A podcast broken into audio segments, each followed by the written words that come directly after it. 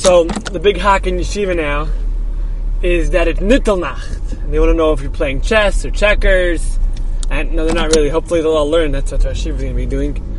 Um, but I'm not talking about Nittelnacht anyway. I just was mentioning that because that's what time it is. Um, but, uh, but, but, but, I was actually reading in a sefer that chanifus is the lack of bitachon. Ah, now what is chanifus? This is this is part of the reason why I'm talking about this. So back in the days of high school, so our yeshiva, the yeshiva, Reb Chaim Zalakavitz, he was a talmid of Reb Aaron, so he had a big connection to Lakewood. And in Lakewood during Elulzman, they have a minhag to recite Archas Chaim LaHarash. Now, it's Chashim minhag, but he realized that for us Bachrim, it, reciting Archas Chaim LaHarash wasn't going to do much for us.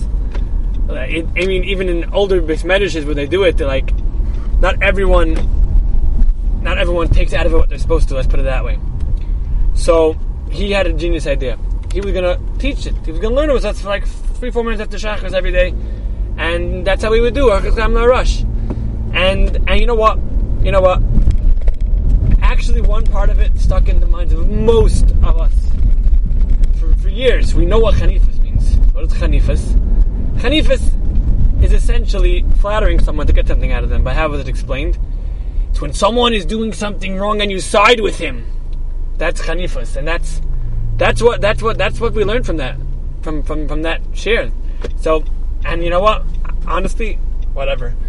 I've I've been in places where they said Archas Chaim Rush, and I still that's what I got. The most I got out of it was that was that, that, that those those five minutes a day for twenty for twenty days however many days it was that we got out of it, and we know that chanifus if someone's doing something wrong and you side with him. Now, it doesn't mean someone's doing something wrong. It means that chanifus means that you're going to flatter whoever it is for what, however you're going to do it, whether he's right or wrong. You want him to like you, so you're going to tell him that he's doing a great job, even if he's doing a horrible job, and even if he's doing the wrong thing because you want something from him. Now, that's why it's a horrible midah, because you are going and you're showing that you have to bend over backwards to please this Iver Avera, or whatever else he's doing wrong, because you need something. Now, that is called not hishtadlus, obviously. Because Hashem doesn't want you to support Iver Avera. And if you need something, that's not the way you're going to get it. So, Chanifus is, is, is epitom, an epitomization of a lack of bitachon, because, because by being khan for this guy, by flattering this guy, you're showing that you think that the only way you get this is if you kowtow to this, to this, to this guy. So, chanifus, when someone's doing something wrong and you side with him, you're showing you're missing out on bitachon. You don't have to. Whether it's in raising money for our organization or getting political protection or whatever it may be, you don't have to kowtow. You don't have to flatter right? You don't have to flatter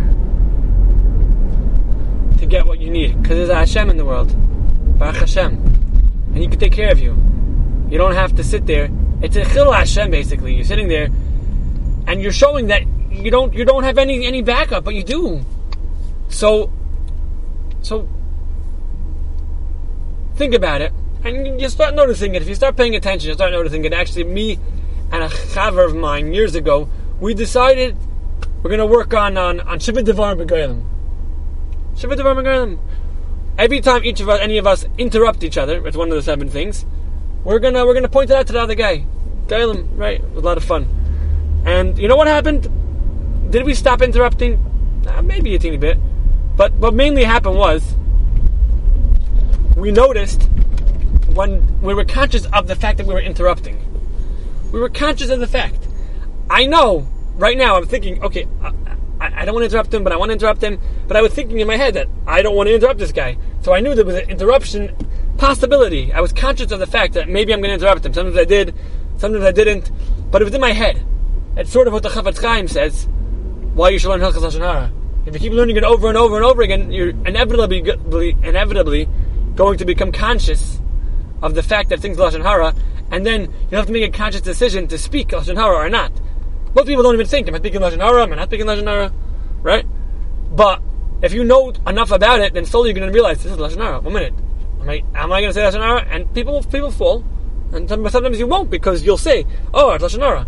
So if you know what chanifus is, when you're sitting there talking to that guy, and you're, you're saying, oh, that's amazing, eh, very wonderful, oh, great, great, great, you're giving him, you're giving him chizuk in his, in his eisvarfness, right? You'll remember that, that, that chanifus is, is when someone's doing something wrong and you side with him to get something from him, and, and maybe sometimes you'll, you'll actually walk away from him and you'll say, you know, no, I won't, I won't, I won't, I won't, I won't, I won't bow to your, to your will. Now, you don't think you're bowing to his will, you think you're getting what you want, but really, you're just enforcing him, it's only going to make him worse. It's never gonna. It's not gonna really help the world in any way. So you'll be conscious of it. That that flattery is is is a very bad midah and a lack of bitachon. And if you need to get something, Hashem will take care of you anyway. Especially if you're sitting there not giving in because of what uh, because because of you don't want to be a chaynif and a and a and a and a, and a lack of bitachon. You don't want to be. It's worse than a regular lack of bitachon. Right? If someone thinks he has to go to work and work extra hours or whatever it may be that that the Chayyim says is a waste of time at least he's just doing, he's keeping busy. But over here, your your your your your is is a chil Hashem in a way. You're you're going, you're undermining the, the, the purpose of the world. You're you're you're strengthening over avera. So it's, if it's a very bad type of lack of bitachon. So just keep that in mind. If you ever forget, remember once again, when someone does something wrong and you side with him, that is chanifus, and it shouldn't be done. Especially, especially as if, as you think that that's the way, or your only means to an end, even more so it shouldn't be done.